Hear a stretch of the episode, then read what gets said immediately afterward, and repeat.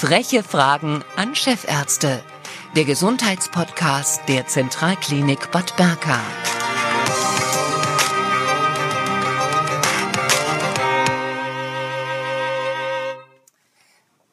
Komplementärmedizin und Schulmedizin, Brücken für Patienten. Heute die Gesprächspartner bei uns, Frau Dr. Dorin Jenichen, Allgemeinmedizinerin und Spezialistin für integrative Onkologie, und Professor Merten Hommann, Chefarzt der Klinik für Allgemeine Chirurgie und Viszeralchirurgie der Zentralklinik Bad Berka.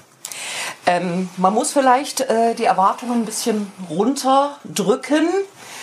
Das Thema Komplementärmedizin und Schulmedizin wird ja sehr oft kontrovers diskutiert und es gibt, ich sag mal, einen regelrechten Glaubenskrieg. Diese Erwartungen muss man in diesem Gespräch nach unten fahren, weil es geht ja hier um einen Dialog, um eine Annäherung und was es auch für Ihre Arbeit bedeutet. Ihnen geht es darum, die Perspektiven für Patienten zu erweitern. Wie machen Sie das? Möchtest du beginnen? Gerne.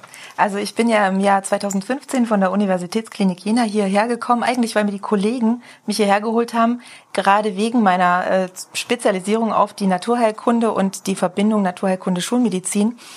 Und es geht mir im Prinzip darum, den Patienten Wahlmöglichkeiten zu geben, sodass man quasi den Patienten in seiner eigenen Person wahrnimmt und schaut, wie kann man ihn für die Beschwerden, die er hat, individuell unterstützen. Das ist sozusagen meine Profession, so versuche ich die Arbeit umzusetzen, und da freue ich mich, dass wir hier so ein tolles Team haben, und übergebe vielleicht einfach an dich.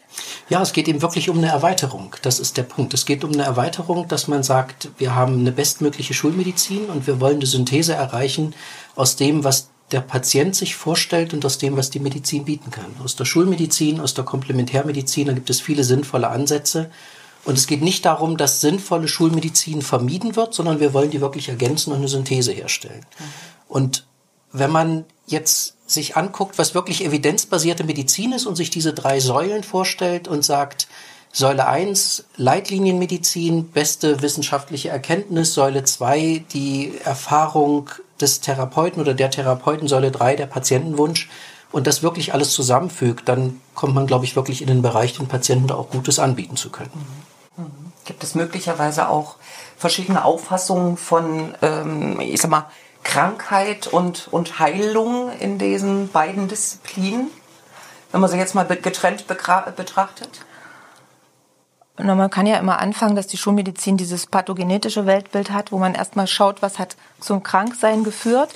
Und in der Naturheilkunde ganz allgemein gucken wir ja auf die salutogenetischen Anteile. Also wie kann ich zum Gesundwerden beitragen? Das ist vielleicht so die Unterscheidung, die mir jetzt spontan einfällt. Aber wir wollen natürlich die Brücken verbinden. Also wie kann ich den Menschen sehen in der Gesamtheit, wo man vielleicht, kann man auch bei Thure von Uexküll anfangen. Das war ja jemand, der die psychosomatische Medizin auf den Weg gebracht hat. Also wie kann ich versuchen, die Krankheit zu verstehen?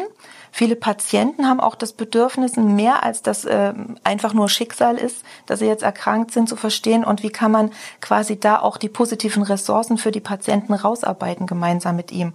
Und aus meiner Sicht erscheint es mir wichtig, dass wir das in jedes Fachgebiet einbringen können, sodass wir quasi nicht den Psychologen haben, der dann keine Termine hat, sondern dass ich eine Grundausbildung auch als Arzt für mein Fachgebiet habe. Aus meiner Sicht ist das Thema bei der integrativen Medizin, dass man eben nicht nur die Krankheit im Menschen sieht, sondern den Menschen in seiner Krankheit. Er ist eingebettet, da gibt es mehr. Und das ist zum Beispiel ein Thema, finde ich, was man jetzt neben der klassischen schulmedizinischen Ausbildung als Studierender zum Beispiel in Bereichen wie anthroposophischer Medizin erlebt, die sagt, unsere Basis ist die bestmögliche Schulmedizin und auch Leitlinienmedizin, und darüber hinaus akzeptieren wir und fördern wir, dass es mehr gibt, dass der Patient eine Seele hat, dass er einen Geist hat, dass es eine Ich-Organisation gibt, und dass man auf diesen Ebenen diagnostisch und auch therapeutisch aktiv werden kann. Und da gibt es eben auch mehr als nur Ärzte, die da therapeutisch aktiv sind, da gibt es auch andere Therapeutinnen und Therapeuten, da gibt es Bewegungstherapeuten, Kunsttherapeuten, also es ist, die Psychologie hattest du angesprochen. Ein ganz wesentlicher Punkt aus meiner Sicht, das Thema äußere Anwendungen, was durch Pflegekräfte gemacht wird, sehr, sehr wohltuend, belebend, berührend für die Patienten. Also da gibt es wirklich ein großes Plus und noch viel mehr, was letztendlich geht. Sie haben die seelische, die psychische Komponente angesprochen. Das bedeutet ja auch, es ist ein Faktor Zeit. Also ich muss den Menschen als Ganzes betrachten, mir auch sehr, sehr viel mehr Zeit nehmen. Wie ist das vereinbar mit ich sag mal, der Medizin, die ja, ich glaube, pro Patient und Arzt 8 Minuten vorsieht nach Taktung, je nach Fachgebiet? Also ich kann nur sagen, dass das bei uns anders ist in den Sprechstunden, die wir machen, dass wir uns gerne und viel Zeit nehmen und auch oft Patienten zu Zweitmeinungsanfragen kommen und fast erstaunt darüber sind, wie viel Zeit wir nehmen. Und Ich fall da ganz gern zurück auf ein Buch, was mich sehr begeistert hat. Bernard Lown, ein amerikanischer Kardiologe, über den man sagt, er hätte wahrscheinlich den Nobelpreis für Medizin verdient für seine rhythmologischen Untersuchungen, hat letztendlich den Friedensnobelpreis bekommen, zusammen mit einem russischen Kollegen in der Vereinigung Ärzte gegen Atomwaffen. Der hat ein wunderbares Buch geschrieben, das heißt die vergessene Kunst des Heilens. Und da geht es ganz wesentlich um das Thema, wir nehmen uns Zeit als therapeutischen Faktor. Da geht es aber auch ganz wesentlich darum, um Empathie, um Verbindlichkeit und eben auch um eine Verbindung zu den Patientinnen und Patienten. Also das ist, glaube ich, ein sehr lesenswertes Buch für jeden Mediziner. Auf Ihre Frage kann ich einfach nur antworten, in 8 Minuten ist es einfach nicht zu schaffen. Und es ist einfach an der Zeit, dass wir das wieder wertschätzen, das Gespräch und auch die Interaktion im Gespräch. Es gibt ja quasi nichts, was wir außerhalb von einer, weil das ist ja auch immer etwas, wo wir so angegriffen werden in der Naturheilkunde, das ist ja alles nur Placebo, ne? Das heißt, es gibt nichts, was kein Placebo oder kein Nocebo ist. Und das wird natürlich immer im Gespräch transportiert. Das heißt, wenn ich eine Diagnose übermitteln will und ich schaue so auf mein Blatt und sage, dann hat das eine andere Wirkung auf den Patienten, als wenn ich sage, wir wissen, was zu tun ist und wir gehen da zusammen durch und wir werden das schaffen. Also das meine ich, dass es quasi in 8 Minuten natürlich ziemlich knapp bemessen ist. Und es sollte einfach so insgesamt darum gehen, dass wir dem Gespräch wieder mehr Raum und auch mehr Entlohnung entgegenbringen. Und zur Chirurgie, wenn ich das vielleicht noch sagen darf, man glaubt ja nicht, dass die Chirurgen viel und gerne reden. Und das ist ja nun per se auch ein sehr körperliches Fach, muss man sagen. Aber es geht natürlich darum, auch den Patienten diesen Mut zu machen und ihn in diese Gewissheit zu bringen, dass wir mit ihm und seinem Körper und auch seinem Gewebe sehr sorgsam umgehen. Und deswegen ist es also eine Grundvoraussetzung, dass man vor der Operation oder vor einer anstehenden Therapie miteinander spricht. Und auch eine Basis schafft, ein vertrauensvolles Verhältnis schafft, das über die gesamte Zeit einer ja oft langen Behandlung auch trägt. Sie haben aber keinerlei Probleme, Ihre gemeinsamen Angebote auch an den Patienten zu bringen? Oder weil ich mal davon ausgehe, dass die, auch wenn man sich die Zahlen anschaut, jeder Zweite hat schon Erfahrungen quasi mit Naturheilverfahren, auch im onkologisch unterstützenden Bereich. 3/4 nehmen regelmäßig Hausmittel, pflanzliche Medikamente oder Tees oder wie auch immer ein. Muss man da noch Überzeugungsarbeit leisten oder wird direkt nachgefragt? Also ich sage immer, ich bin eine fakultative Sprechstunde. Das heißt, die Patienten kommen auf eigenen Wunsch oder auf Empfehlung der Kollegen. Und wenn man sich da die Daten anschaut, ist es tatsächlich in Deutschland so, dass über 80% der tumorerkrankten Patienten nach komplementären Verfahren suchen und sich da auch teilweise, wenn sie kommen, schon selber informiert haben. Und es gibt eine ganz aktuelle Umfrage, FORSA-Umfrage vom letzten Jahr, da wurden die Deutschen gefragt, und da hatten sich 79% dafür ausgesprochen, dass sie sich wünschen würden, auf Krankenkasse sozusagen die Schulmedizin und die Homöopathie komplementär zusammen zu erhalten, sodass das also der hauptsächlichste Wunsch ist, der Deutschen, so behandelt zu werden. Und ganz aktuell zum Thema Corona gibt es eine Forsa-Umfrage, wo sich mehr als 60% der Deutschen wünschen würden, unterstützend auch Homöopathie einzunehmen. Und wir erleben das oft, wenn wir die Patienten aufnehmen im Aufnahmegespräch oder während der Visite, dass auf dem Nachtschrank naturheilkundliche Mittel auch stehen. Und uns ist daran gelegen, die Patienten zu ermuntern, das nicht zu verstecken, sondern mit uns ins Gespräch zu kommen, damit wir versuchen können, auch das zu ordnen und das gemeinsam auch irgendwie zu begleiten und auch zu ermöglichen. Ganz wesentlicher Punkt, ja. Es gibt ja verschiedene Sachen, also Ayurveda, die Anwendungen, die man machen kann, Chiropraktik, Aromaöltherapie und so weiter und so fort. Auf der einen Seite, also Akupunktur, auch also anerkannte Verfahren, auf der anderen Seite gibt es auch sowas wie Aura-Heilungen oder Quantenheilungen, oder Bachblüten, wo sind jetzt persönlich für Sie die Grenzen? In der Behandlung, Sie sind beide approbierte Ärzte, wo sind für Sie die Grenzen? Also ich würde vielleicht noch einen Schritt weiter vorne sagen wollen, dass es momentan schwer ist, gute naturheilkundliche Studien überhaupt bei den Kollegen ernst genommen zu wissen. Ich weiß nicht, wie deine Erfahrungen sind, aber ich kenne mich mit der Studienlage ganz gut aus. Und wenn man das präsentiert, dann muss man sich immer wieder anhören, das ist ja nicht so und so weiter und so fort. Da würde ich mir eher eine Offenheit wünschen, dass wir die guten Daten, die wir haben, erstmal überhaupt auch wahrnehmen und auch vorurteilsfrei wahrnehmen, sodass wir dann auf dieser Weise miteinander mehr in die Interdisziplinarität kommen. Das sehen Kollegen, die sehr in der Naturheilkunde verwurzelt sind, genauso. Und es gibt sehr starke Studienansätze in den anthroposophischen Kliniken in Witten-Herdecke, in Havelhöhe. Es gibt die Universität Freiburg, die ein großes naturwissenschaftliches, komplementärmedizinisches Zentrum hat und eben auch forscht, und das finde ich auch ganz wichtig. Also damit auch in die Wissenschaft zu gehen, in die Breite zu gehen, offen zu sein, auch für den Diskurs offen zu sein. Ein Vorwurf entsteht ja auch immer, dass man das unter einem Mäntelchen macht oder dass man da nicht offen ist. Und ich kann zu all denen, was die gesagt haben, also über manches hat man was gehört, man hat Erfahrungen, man hat auch Ideen, aber man kennt sich überhaupt nicht mit allem aus. Da muss man natürlich fair sein. Also man studiert Medizin, man hat eine Facharztausbildung, man ist hochspezialisiert und damit natürlich auch ein bisschen einäugig. Und ich glaube, es ist wichtig, mit einem Vertrauensgrundsatz zu arbeiten. So sollte das sein.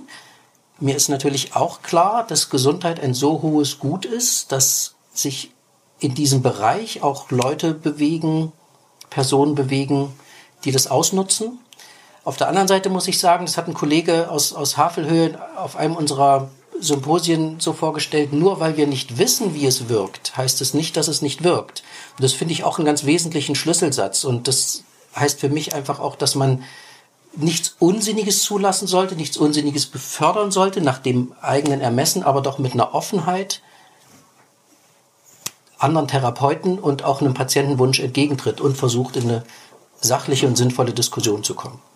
Allein der Glaube hilft? Kann man das so sagen, was dem Patienten gut tut, ist legitim?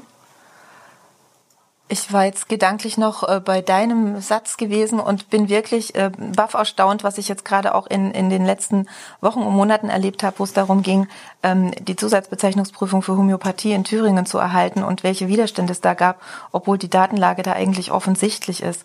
Das macht mich persönlich traurig, das muss ich nochmal sagen. Genau. Jetzt Ihre Frage nochmal. Kann man auch sagen, alles, was dem Patienten gut tut,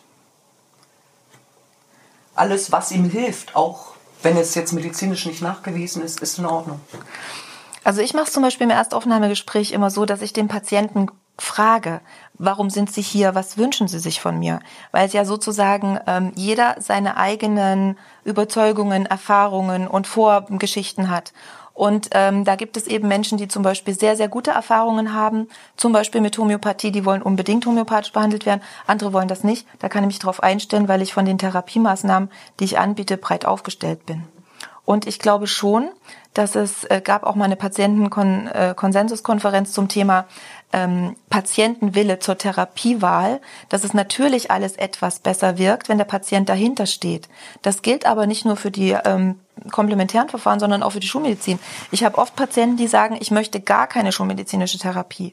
Und wenn ich mir dann die Zeit nehme, denen zu erklären, wie das wirkt und warum das wichtig wäre, dann sind sie doch bereit, nochmal zum Onkologen zu gehen und zu sagen, okay, ich habe das jetzt verstanden und ich mache das jetzt. So stelle ich mir integrative Medizin eigentlich vor. Also, dass man den Patienten abholt, da wo er ist, und schaut, wie kann man das sinnvoll zu seinem Wohl nutzen. Und zu sagen, wer heilt, hat Recht, das ist ein bisschen zu einfach gesprochen. Das denke ich auch. Außerdem machen wir ja auch Studien hier im Haus und versuchen uns da auf dem Gebiet der Naturheilkunde wissenschaftlich weiterzuentwickeln. Wie muss ich mir denn Ihre Zusammenarbeit vorstellen? Bei welchen Patienten arbeiten Sie zusammen und was wird den Patienten angeboten? Das ist ein, also integrative Medizin funktioniert wie ein Netzwerk, in dem man Therapeuten kennt und Therapeutinnen kennt und schätzt und weiß, was die leisten können in ihrer Spezialisierung und auf ihrem Feld. Und wenn man umfassender denkt und nicht nur ein Symptom sieht und eine Krankheit sieht, weiß man auch, was Patientinnen und Patienten gut tun kann. Und es gibt Einrichtungen in jedem Krankenhaus, die auch wertvoll sind, zum Beispiel ein Tumorboard. Aber das Tumorboard heilt keinen Patienten und auch die Leitlinie heilt keinen Patienten. Der Patient braucht ein Gegenüber, eine Therapeutin oder einen Therapeuten, er braucht einen menschlichen Kontakt, um diesen Weg der Heilung beschreiten zu können. Und das ist dann letztendlich unsere Aufgabe. Also wir vernetzen uns mit dem Wissen, dem bestmöglichen Wissen, um die Symptome, um die Biografie, um die Erkrankung, um den Wunsch des Patienten in klassischen Tumorboards, aber auch miteinander und überlegen, wenn der Patient das wünscht, gemeinsam, gibt es eine Form der Therapie, kann man Therapien kombinieren, was sollten wir noch anbieten? Das ist aus meiner Sicht integratives Arbeiten, wie wir es ja auch leben. In der Verbindung von stationären Behandlungen, wie wir sie machen, und ambulanten Behandlungen. Was bieten Sie da alles an? Ganz konkret. Willst du vielleicht beginnen? Also ich kann sagen, dass wir im Haus vor allem anbieten, dass wir dem Patienten möglich machen, und das ist auch nicht überall der Fall, die zum Beispiel Medikamente oder Therapeutika, die er nimmt und nehmen möchte, auch weiterzunehmen. Das wird natürlich durch die Apotheke geprüft, da geht es auch um Nebenwirkungen und Wechselwirkungen, aber wir versuchen das zu ermöglichen und sind da auch in einer großen Offenheit gegenüber Therapeuten, die den Patienten vorbehandelt haben. Wir haben auch ein Spektrum verschiedener Medikamente, die wir dem Patienten anbieten, zum Beispiel aus der anthroposophischen Medizin, immer auf der Basis der bestmöglichen Schulmedizin. Und wir haben, und das finde ich einen ganz wertvollen Punkt, in der Pflege einer Einrichtung heißt äußere Anwendungen, in der Viszeralchirurgie bei uns, in der Palliativmedizin und in der Onkologie im Moment, wo Pflegende den Patienten mit Massagen, Wickeln, Auflagen und Fußbädern in ganz positivem Sinne berühren, beleben, ihm Raum geben, ihn schützen, und es wird von den Patienten unglaublich gut und auch dankbar wahrgenommen. In meiner Sprechstunde ist es ja so, dass ich einen Gegenüber habe und er mir dann seine Beschwerden schildert, seine Bedürfnisse und seine Wünsche. Und die Basis sind immer die klassischen Naturheilverfahren, die haben ja die 5 Säulen: Ernährung, Bewegung, Kräutertherapie, Wassertherapie, also Wickelauflagen etc. und die Ordnungstherapie. Die Ordnungstherapie ist immer das, was man nicht so eigentlich kennt, wenn man es noch nicht gehört hat. Da geht es eher darum, was denke ich, was kann ich an meinen Lebensumständen ändern, habe ich ausreichend Schlaf, also die Ordnung im Leben und in den Gedanken. Dann habe ich andere Therapieverfahren im Einsatz, zum Beispiel die Misteltherapie, die Homöopathie. Ich arbeite in der traditionell chinesischen Medizin mit Akupunktur und der Mykotherapie. Das ist also eine Spezialisierung innerhalb der Phytotherapie.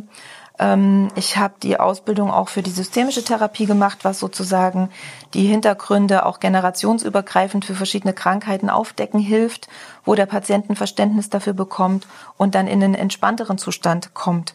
Das ist sozusagen, sag ich mal, das, was ich meist anwende. Gibt noch ein paar andere Dinge, aber das ist sozusagen individuell immer verschieden. Sie sind beide Schulmediziner von der Ausbildung, ja, auch. Ich habe eine Zusatzausbildung gemacht in anthroposophischer Medizin. Bei mir ist es Naturheilkunde, Palliativmedizin, Homöopathie und sozusagen verschiedene andere kleinere Therapien wie Misteltherapie, was jetzt nicht ein anerkanntes zusätzliches Verfahren ist, was man vor der Landesärztekammer ablegt. Aber was du alles kannst. Ja, also es hat sich über die vielen Jahre halt einiges angesammelt und man geht da natürlich immer weiter. Ja. Wäre es generell sinnvoll, dass jemand eine schulmedizinische Ausbildung hat, der Alternativmedizin anbietet? Alternativmedizin gefällt mir nicht. Das heißt ja, das ist der andere Weg. Okay. Das ist das Entweder-Oder. Ja, genau. Und wir machen es ja quasi. Eben nicht Entweder-Oder. Genau.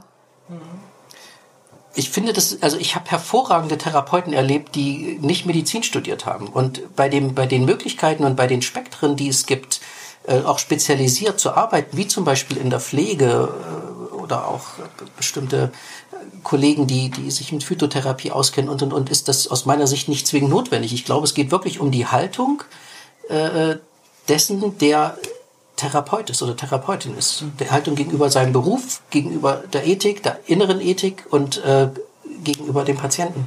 Ich glaube, das ist der entscheidende Punkt.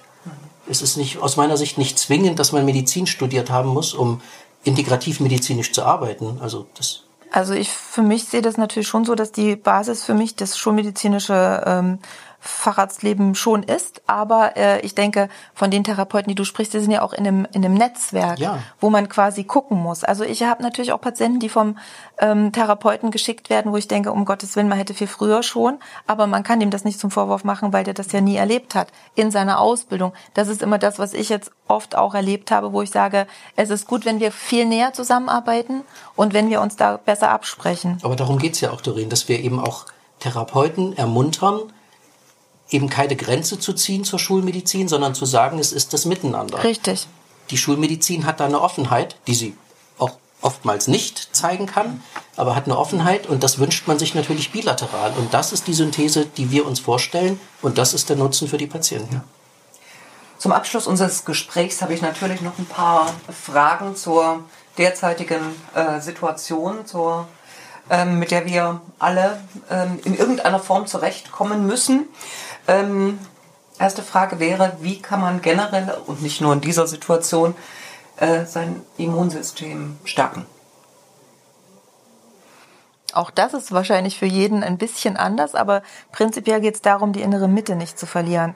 Da hat ja jeder seine eigenen Wege. Der eine geht spazieren, der andere schläft mehr.